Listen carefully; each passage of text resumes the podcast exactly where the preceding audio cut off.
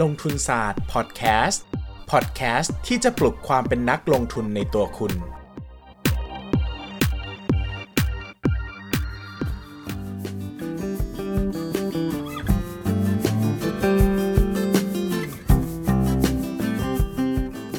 สวัสดีครับ ยินดีต้อนรับเข้าสู่รายการลงทุนศาสตร์พอดแคสต์รายการที่จะชวนทุกคนมาพัฒนาความรู้ด้านการเงินและการลงทุนไปด้วยกัน วันนี้ยังต่อเนื่องจาก episode ที่แล้วนะครับ ที่เราพูดคุยกันเรื่องอู่ฮั่นโคโรนาไวรัสนะครับ ซึ่งกลายเป็นประเด็นที่พูดถึงกันอยู่มาก ๆ ในช่วงเวลานี้นะครับ วันนี้เรามาคุยกันว่าหุ้นไหน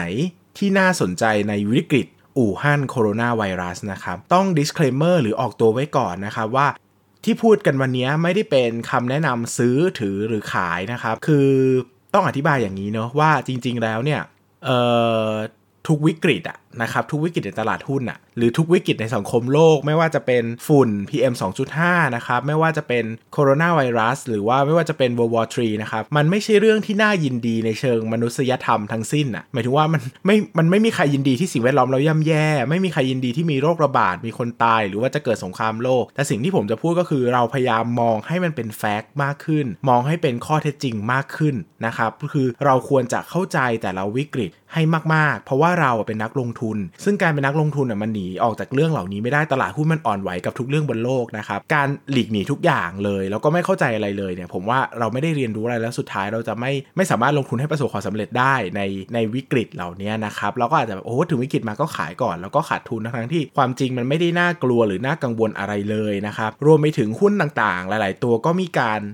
ตกนะครับราคามันลงมารับวิกฤต เพราะมันเกี่ยวข้องกับวิกฤตนั้นๆนะครับซึ่งเราก็ต้องมาทำความเข้าใจอีกว่ามันเกี่ยวข้องหรือไม่เกี่ยวข้องยังไง แล้วถ้าเราถืออยู่เราควรจะขายไหมมันจะอันตรายแค่ไหน ดังนั้น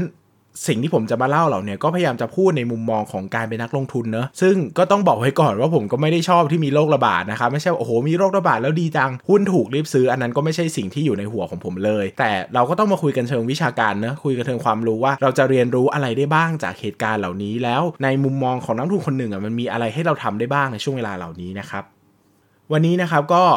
เข้าเรื่องอู่ฮั่นโคโรนาไวรัสนะครับ ก่อนอื่นก่อนที่จะมาพูดเรื่องหุ้นรายตัว เราต้องอธิบายเข้าใจก่อนว่า แล้วไอ้อู่ฮั่นโคโรนาไวรัสเนี่ยมันมันส่งผลกระทบยังไงกับเศรษฐกิจไทยล่ะ เพราะว่าเฮ้ยมันโรคระบาดใช่ไหมแต่หลายคนก็ยังนึกภาพไม่ออกว่าแล้วโรคระบาดมันส่งผลยังไงก็มีคนตายใช่ไหมครับ ประเด็นหนึ่งที่ผมที่มันชัดเจนที่สุดก็คือเซนติเมนต์ภาคท่องเที่ยวหรือว่าบรรยากาศการท่องเที่ยวเนี่ยมันจะแย่ลงนะครับเพราะว่าพอมีโรคระบาดนะคนก็ไม่อยากจะไปในที่ที่มีภาวะสุ่มเสี่ยงที่จะไปติดโรคนะครับ โดยเฉพาะอย่างยิ่งคนจีนที่เป็นเหมือนเอาถ้าพูดกันตรงๆก็เป็นเหมือนคนที่มีความเสี่ยงสูงสุดจะติดโรคนี้นะครับก็เป็นนักท่องเที่ยวกลุ่มใหญ่ในประเทศไทย อันดับหนึ่งมาแต่ไหนแต่ไรแล้วนะครับดังนั้นภาพรวมการท่องเที่ยวเนี่ยมันจะแย่ลง เพราะคนก็อาจจะเว้นช่วงการท่องเที่ยวไปก่อนนะครับดังนั้นเนี่ยผลกระทบต่อเศรษฐกิจเนี่ยก็ชัดเจนมากว่าอาจจะทำให้ภาคท่องเที่ยวเนี่ยย่ำแย่ลงนะครับ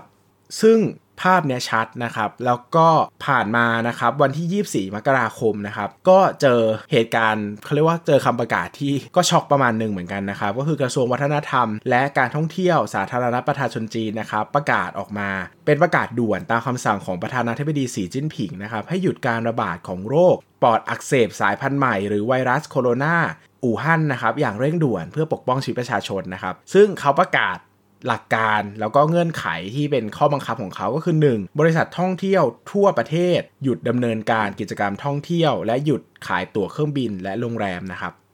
2. ทัวร์ที่เดินทางจัดออกไปแล้วขอให้ดำเนินการให้เรียบร้อย แต่ต้องระมัดระวัง และคำนึงถึงสถานการณ์สุขภาพของนักท่องเที่ยวแต่ละคน ทุกหน่วยงานท้องถิ่นต้องตระหนักถึงเหตุการณ์สำคัญ ฉุกเฉินครั้งนี้ และสนับสนุนนโยบายที่เกี่ยวข้องและการแก้ปัญหาเกิดอะไรครับ ฟังแล้วแบบ เอ้ย เกิดอะไรนะ อธิบายง่ายๆนะครับก็คือประเทศจีนสั่งห้ามทัวร์จีนออกจากประเทศนะครับหมายถึงคือเที่ยวได้ไหมเที่ยวได้ครับ คนจีนยังบินออกมาได้ปกติ เพียงแต่ออกมาแบบทัวร์ไม่ได้ ก็คืออยากเที่ยวต้องไปเที่ยวเองนะครับ แต่บางสนามบินก็ปิดไปแล้ว เช่นอู่ฮั่นนะครับ ก็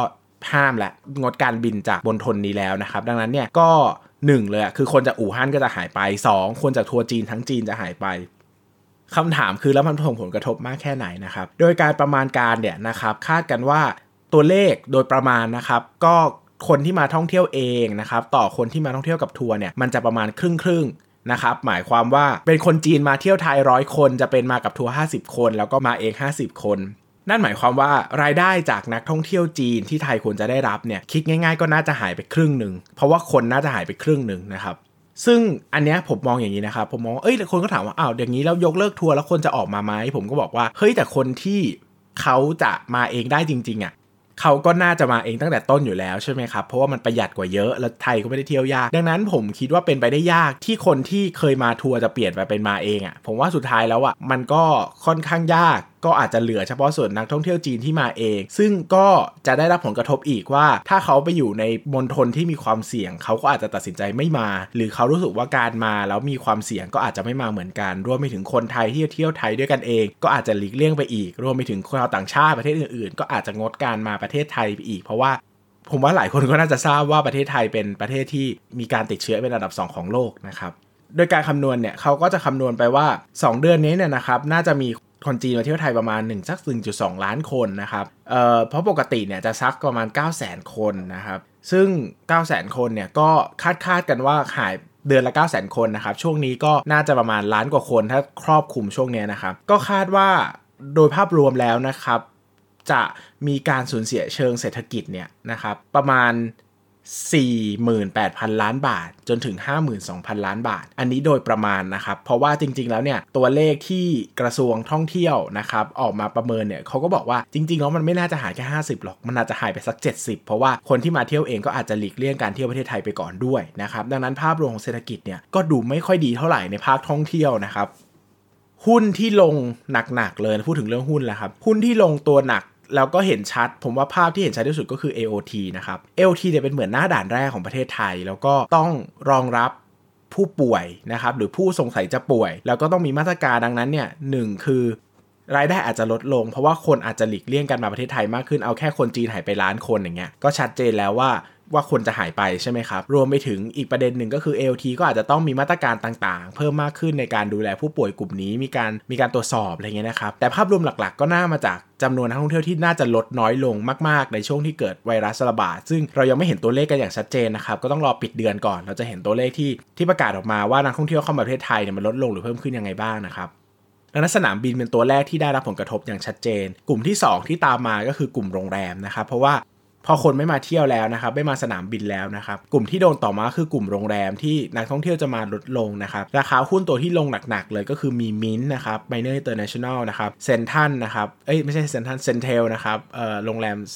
เซ็นทรัลนะครับแล้วก็เอราวัณนะครับซึ่งเป็นหุ้นโรงแรม 3 ตัวหลักๆ ในประเทศไทยก็ลงหนักทุกตัวนะครับ วันนี้วันนี้วันที่ผมอัดพอดแคสต์เนี่ยเป็นวันจันทร์นะครับที่ 27 ถ้าจำไม่ผิดนะ ตลาดหุ้นลงไปเกือบ 30 จุดนะครับ ตัวที่ลงหนักๆ ก็คือหุ้นกลุ่มนี้นะครับ ก็คือ AOT MINT นะครับ ตัวที่เป็นหุ้นท่องเที่ยวในลงหนักมากโดยเฉพาะ AOT เนี่ยเออมูลค่ากิจการมันแบบเป็นล้านล้านใช่ไหมครับ ดังนั้นเนี่ยมันคือลงทีละ 2 3 เนี่ยก็เอฟเฟกกับตลาดหุ้นมากๆนะครับ ก็ทำให้ภาพรวมของตลาดหุ้นช่วงนี้ไม่ดีเลยนะครับ ซึ่งก็คาดกันว่าผลกระทบหลักก็น่ามาจากที่เรื่องของภาคท่องเที่ยวที่จะซบเซาเนื่องจากเกิดโรคระบาดนะครับ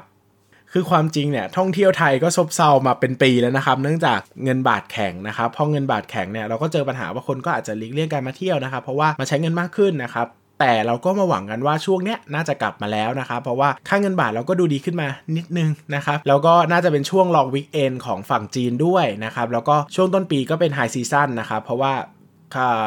เป็นช่วงที่มีวันหยุดเยอะนะครับ ดังนั้นเนี่ยก็คาดหวังกับท่องเที่ยวไทยไว้เยอะ แต่ก็เจอเข้าไปนะครับก็ AOT Mint Centel เอราวันเป็นหุ้นกลุ่มแรกที่โดนลงมาเยอะนะครับกลุ่มที่ 2 ที่เรายังไม่เห็นเอฟเฟกเท่าไหร่ เพราะว่าผมคาดว่า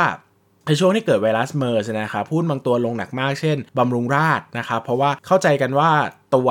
ผู้ป่วยคนแรกที่พบที่ไทยเนี่ยพบที่บำรุงราษนะครับคนก็เลยหลีกเลี่ยงกันไปบำรุงราษมากๆเพราะว่ากลัวนะครับรายได้เขาก็ต่ำลงนะครับ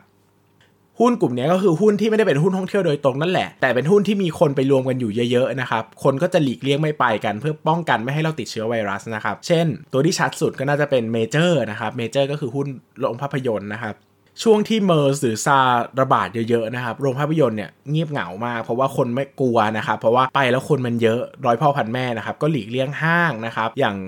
MBK นะครับโรบินส์นะครับ แต่ก็คาดว่าไม่ได้รับผลกระทบเยอะหรอก เพราะว่าผมว่าความกังวลต่อโรคเนี่ยมันยังไม่ได้กระจายในภาพเหมือนตอนเกิดเมอร์สนะครับ เพราะว่าผมเนี่ยก็ทันยุคเมอร์สนั่นแหละ แล้วก็ลงทุนอยู่ด้วยนะครับ ตอนนั้นมันน่ากลัวมากนะครับ เพราะว่ามันมีคนเราเจอผู้ป่วยที่ไทยแล้วตอนอัตราการเสียชีวิตมัน 30%เนี่ยนะครับแปลว่าถ้าติดปุ๊บหนึ่งใน 3 คือตายอะมันน่ากลัวมากนะครับคนก็หลีกเลี่ยงมากๆ ในขณะที่โคโรนาไวรัสนะครับยังไม่เจอผู้ป่วยที่เสียชีวิตในประเทศไทยนะครับแล้วก็เจอ 8 รายก็หายไปแล้ว 3 รายด้วยนะครับหมายถึงว่าหายนี่คือรักษาจนหายายนะไม่ใช่หายไปจากประเทศนะครับ ก็หายแล้วนะครับดังนั้นเนี่ยภาพรวมมันก็เลยไม่ได้น่ากลัวเท่าไหร่ ดังนั้นผมว่าภาพความกระจุกตัวในความเสียหายหลักๆ น่าจะไปอยู่แถบหุ้นท่องเที่ยว หุ้นโลจิสติกเป็นหลักนะครับ ซึ่ง 4 ตัวที่ผมยกมาวันนี้ก็คือ AOT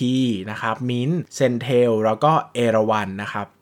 คำถามแรกนะครับ ถ้ามีอยู่จะขายดีไหม ผมก็รู้สึกว่า เออ ต้องกลับไปคิดแล้วแหละว่าเหตุการณ์เนี้ยมันจะ lifelong ไหม มันจะมีผลระยะยาวไหม ถ้า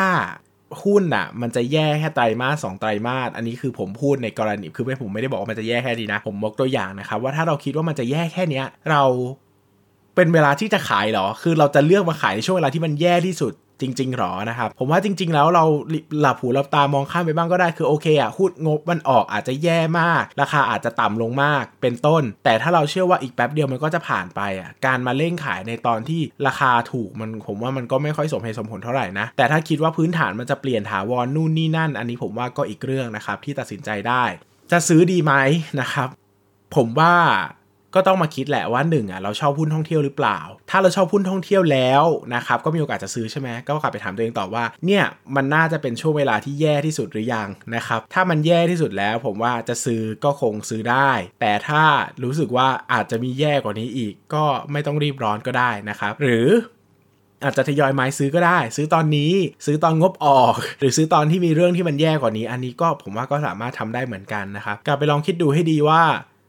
ว่าเนี่ยมันคือวิกฤตหรือเปล่า นักลงทุนหลายคนเนี่ยชอบพูดตลอดตอนเข้าตลาดใหม่ๆว่า โห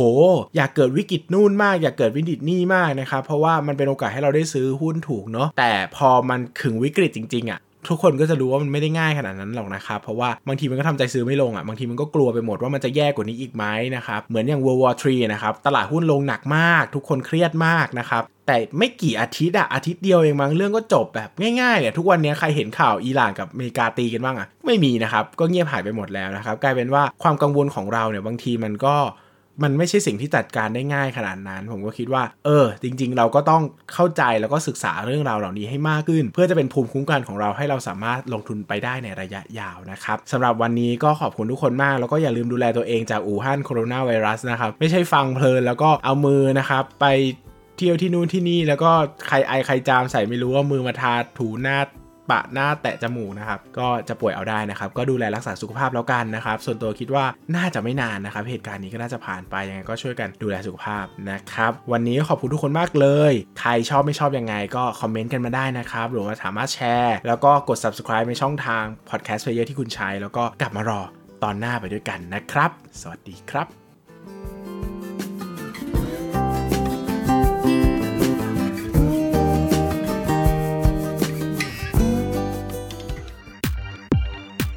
อย่าลืมกดติดตามลงทุนศาสตร์ในช่องทาง podcast player ที่คุณใช้